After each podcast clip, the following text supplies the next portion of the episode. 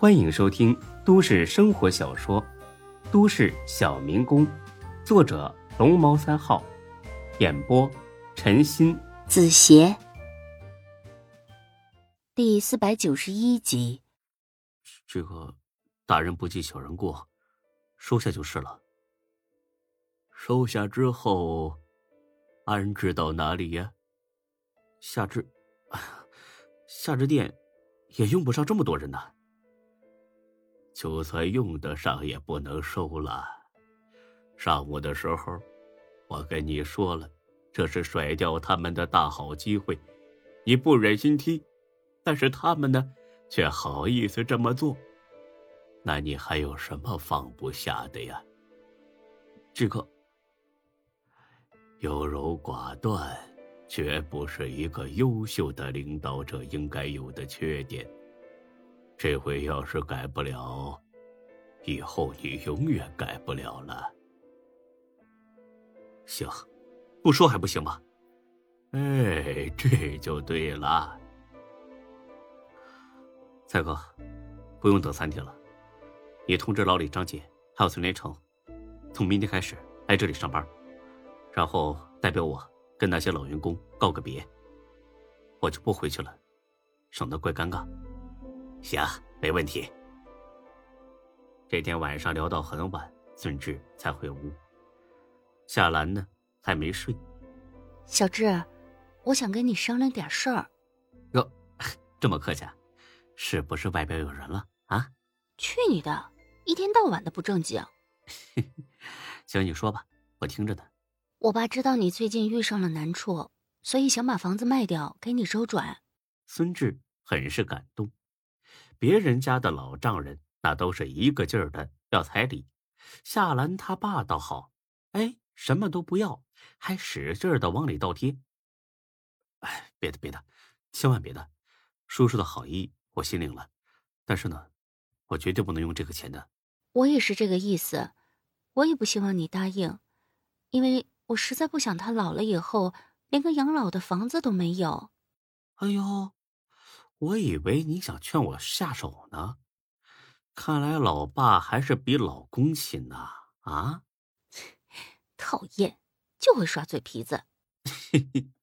别担心了，学姐，眼下呢是有点困难，但是呢还没到那个份上，加上转让费，咱们还有一百二十多万现金，李欢那辆牧马人也能卖上三十万，一百五十万足以做启动资金了，一切都会好起来的。嗯，我相信你。嗯，行，是吧？不早了啊。还有件事，我想开一家心理诊所。虽说夏兰对心理学有狂热的兴趣，但是这个时候提出这种要求，很明显是为了赚钱，帮孙志减轻负担。不过无论如何，这对夏兰来说不是一件坏事。行，我看好了一套房子，租金每年六万。明天你陪我去看看吧，加上装修、买家具，二十万足够了。这些钱我自己出，我还有点私房钱。你哪来这么多钱呢？给别人当小三赚的，行不？哟，嘿，那我今晚包你啊，美丽点钱好说。再说，我咬死你！第二天上午，他俩去了海威大厦，不是为了快餐店的事儿，而是因为夏兰看中的那套房子。就在大厦的十七楼，除了小一点，总体来说还都不错，视野开阔，布局合理，跟一个精致的单身公寓差不多。从看房到交租金不贵一个小时，之后又去了装修公司，以八万元的价格敲定一套为期二十五天的简约风格的装修方案。简单的吃过午饭，夏兰自己去办理。心理诊所所需的各种手续，孙志则是留下来盯着装修。一根九五递过去，装修师傅一愣神儿：“小伙子，干啥工作的？抽这么好烟啊？”孙志心里边那叫一个苦涩，这还是当初从大飞哥暖水湾仓库里拿的，估计这两条存货烟抽完之后，以后啊。就告别这个档次的烟了，啊！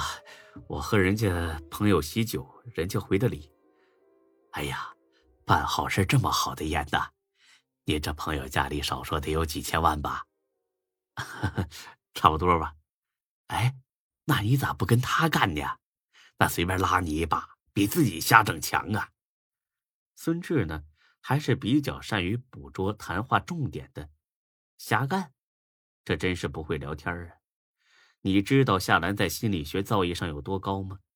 说不定你哪天心里出了问题，还得来找他。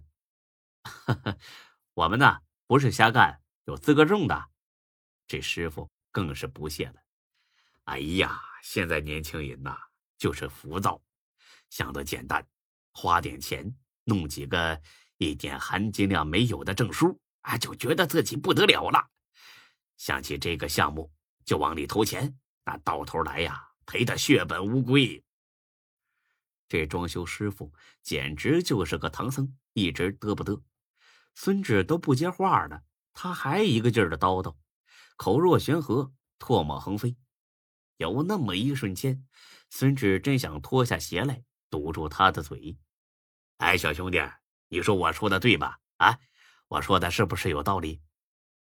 没道理。你别嘴硬，不听老人言呐，吃亏在眼前。哼，这话更不对了。我要是听了你的，那就不用装修了。那你还能赚我的钱吗？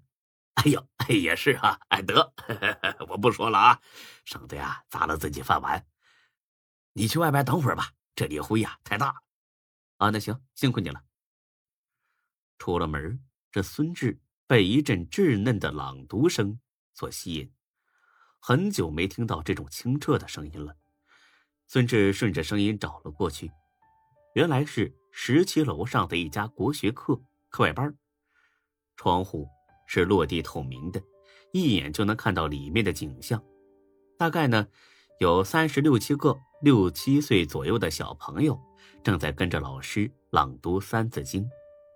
一看这老师，孙志愣了：这不是李璐吗？他不是教数学去了吗？这怎么又教上国学了呢？这两者有什么相通之处？就在这十几秒发愣的功夫，李璐也发现了孙志。他选个学生领读，而后自己走了出来。志哥，你怎么到这儿来了？来找我吗？李璐的眼里满是期待，孙志呢，却是不想跟他有半点暧昧。他可是夏兰的同父异母的妹妹。啊，不是，我不知道你在这里。李璐淡淡的哦了一声。脸上有遮不住的失望。你来找人？孙志本不想告诉他实情，但是转念一想，他姐妹俩迟早得碰面，索性直说了吧。啊，不是，夏兰在这儿租了套房子，开心理诊所，我来盯着装修。心理诊所，在十七楼。啊，对，就是那边，从这转过去就看到了，看得出来。李璐也不想和夏兰整天抬头不见低头见的。哦，那挺好，他学的就是这个专业，也算学以致用。啊，是啊。啊，对了，你怎么教国学了？不是教数学吗？都是一层楼的，很熟。国学老师临时有点事，我帮他看一下班。好好好，那你先忙啊，我不打扰你了。嗯。孙志扭头就走，心说以后这地方得少来。眼不见为净，志哥啊啊，还还有事吗？晚上我请你和夏兰吃饭吧，以后是邻居了，该互相照应才是。这个这个恐怕不太方便，晚上约了人谈点事儿，真是不好意思啊。哦，那好吧，那你先忙，有机会再说。哎，那行，有机会让夏兰请你啊。我先走了啊，啊，再见。这转过楼道拐角。孙志几乎是一路狂奔回到屋里，这装修师傅被他吓了一跳。咋的了？有人追你啊？啊啊啊！没没没没有。那你跑啥呀？我我锻炼身体。哎呀，你可真行！这屋到处都是灰，越锻炼呐，对身体伤害越大。想跑步，早晨起来上公园啊，宽敞，空气还清新。哎呀！你们这帮小伙子呀，就是不着调。又听这个装修师傅逼逼叨一顿，孙志干脆一溜烟跑了，出了海威大厦，回头看看门口，那里简直就像是一个通往无底深渊的入口。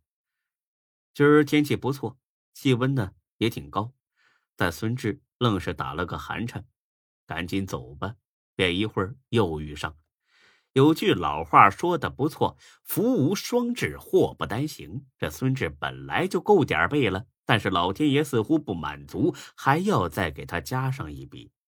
没等走出去三百米，或许是心不在焉，他不小心的撞到了一个在路边等车的中年妇女。撞的这一下子倒是不要紧，问题是把人家手机撞掉了，屏幕。都摔成了蜘蛛网，吓你会不会看路？哎，阿阿阿姨，不好意思，我不是故意的。哎，您放心，我我赔，咱们这就去修啊。你以为别人跟你一样啊？整天闲着没事满大街转悠？我有急事，现在没空去修。孙志心里边那叫一憋屈。你哪只眼看到我闲着没事满大街乱逛了？虽然我有错在先，但你也别这么咄咄逼人，好不好啊？那您说怎么办？怎么办？赔钱啊！行，你说个数。两千。孙志真想一脚把他踢到下水道里去。明明就是个很老旧的普通大屏手机，张嘴就要两千，估计买个新的也不过一千块。换做以前财大气粗的时候，孙志不会惯着这种蛮不讲理的人。更何况现在是手头紧，一分钱都想掰成两半花了。阿姨，就换个屏幕嘛，能花这么多钱呢？怎么不能？我这手机是从国外买的，一万多呢。你记错了吧？这是咱们国产手机，买个新的也不过一千块。哎，不信我给你搜一下。哎，你看，这就是官网上的价格，陈新牌，八八九，还送耳机和手机壳呢。这女的瞄了一眼，那就八百九十九。你听错了。全新的，八八九啊，换个屏撑死一百五，撞了你呢是我不对，这样吧，我给你三百块行吗？最少五百，三百，一分也不多，四百五。